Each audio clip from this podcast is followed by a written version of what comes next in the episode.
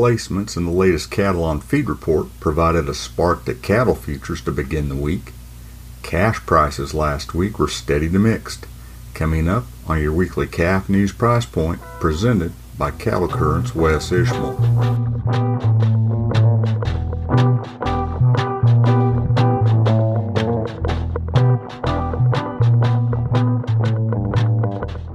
Hello, and welcome to your weekly Calf News Price Point podcast for the 26th of October, sponsored by Calf News.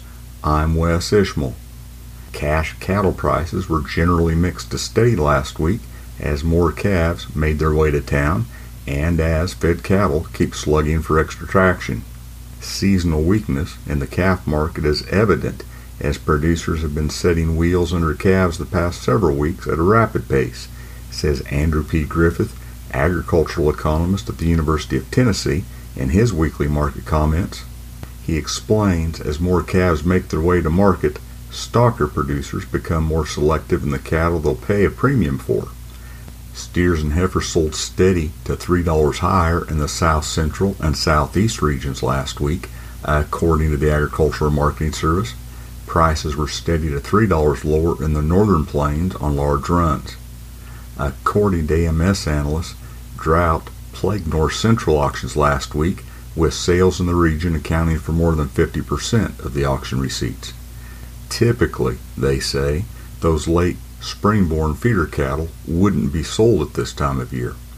For perspective, 278,500 head sold at auction last week. That was 60,000 head more than the previous week and 30,000 head more than the same time last year. Griffith points out current calf prices continue to offer positive stocker opportunity.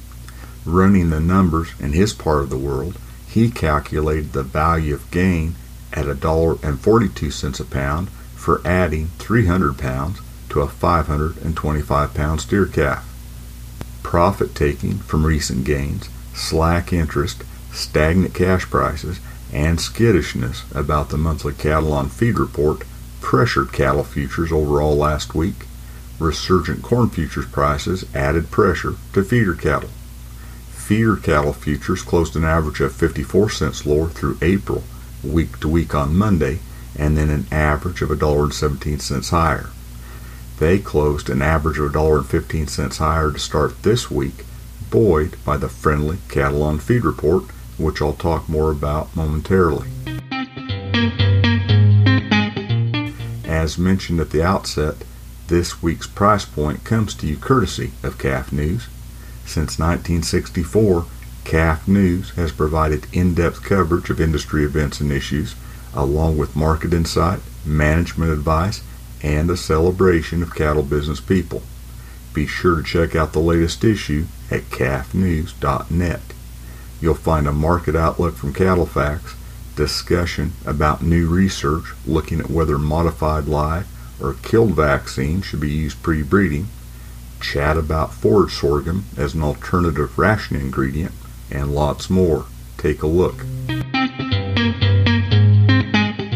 Although there was some uptick on live prices in the north last week, negotiated cash fed cattle prices were mainly steady. Regionally, trade was at $124 a hundredweight on a live basis in the southern plains and mainly 124 to 125 in Nebraska and the western corn belt. Dress trade was $196. The five area average direct fed steer price was 55 cents higher at $124.39 a hundredweight. The average five area price in the beef was 29 cents higher at 195.99 cattle feeders have to be expecting prices to break one way or the other, but figuring out the timing of a price move is becoming more difficult to decipher with week after weeks of steady prices, Griffith says. Week to week on Monday, live cattle futures closed an average of 45 cents lower through the front four contracts and then an average of 35 cents higher. USDA's Economic Research Service projects the annual average fed steer price for next year at $128.75 a hundredweight compared to this year's expected average of $121.06.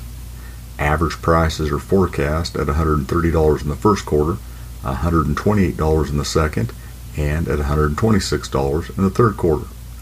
In the meantime, wholesale beef prices continue to show signs of turning the seasonal corner. Choice box beef cutout value is $2.95 higher week to week on Monday at $283.04 a hundredweight. Select was $3.38 higher at 263.19. As mentioned, markets viewed Friday's cattle on feed report as friendly. The report reflects feedlots with a thousand head or more capacity. Cattle on feed October 1st of 11.55 million head was 167,000 head fewer than the previous year. That was 1.43% less. Average estimates ahead of the report saw a decline of just 0.5%, but the total was still the second largest for the date since the data series began in 1996. According to Derrell Peel, Extension Livestock Marketing Specialist at Oklahoma State University, in his weekly market comments, these numbers indicate that feedlots are front loaded with heavy cattle and will remain so a few more weeks, likely into December. This explains much of the inability of the fed cattle market to move into the tighter numbers needed to break out of current price levels. However, he adds, the September placements show a very different picture ahead. There were 2.16 million head placed in September, which was 64,000 head fewer year over year, or 2.9% less. That was 4.1% less than the average of analyst estimates ahead of the report. Peel points out placements under 600 pounds were down 1.2% year over year, and placements weighing more than 800 pounds were down 5.3% including a 7.4% year over year decline in placements heavier than 900 pounds. He explains the implication is that while it's taking longer than expected to turn the corner on tighter feedlot numbers, the change may be relatively sudden and dramatic when it does arrive. Feedlots have responded to higher costs of gain by focusing more on heavy placements as long as possible, Peel says, but he explains the overall decline in cattle numbers and the seasonal dynamics of fall placement weights should result in a rapidly changing feedlot situation by December and into 2022. Rounding out the cattle on feed report, marketings in September of 1.79 million head were 3.1% less than a year earlier, which was 0.4% less than average estimates. Incidentally, slaughter data continues to suggest beef cow herd liquidation. August beef and dairy cow slaughter was 6% higher year over year, according to USDA's Economic Research Service in the latest monthly livestock, dairy, and poultry outlook.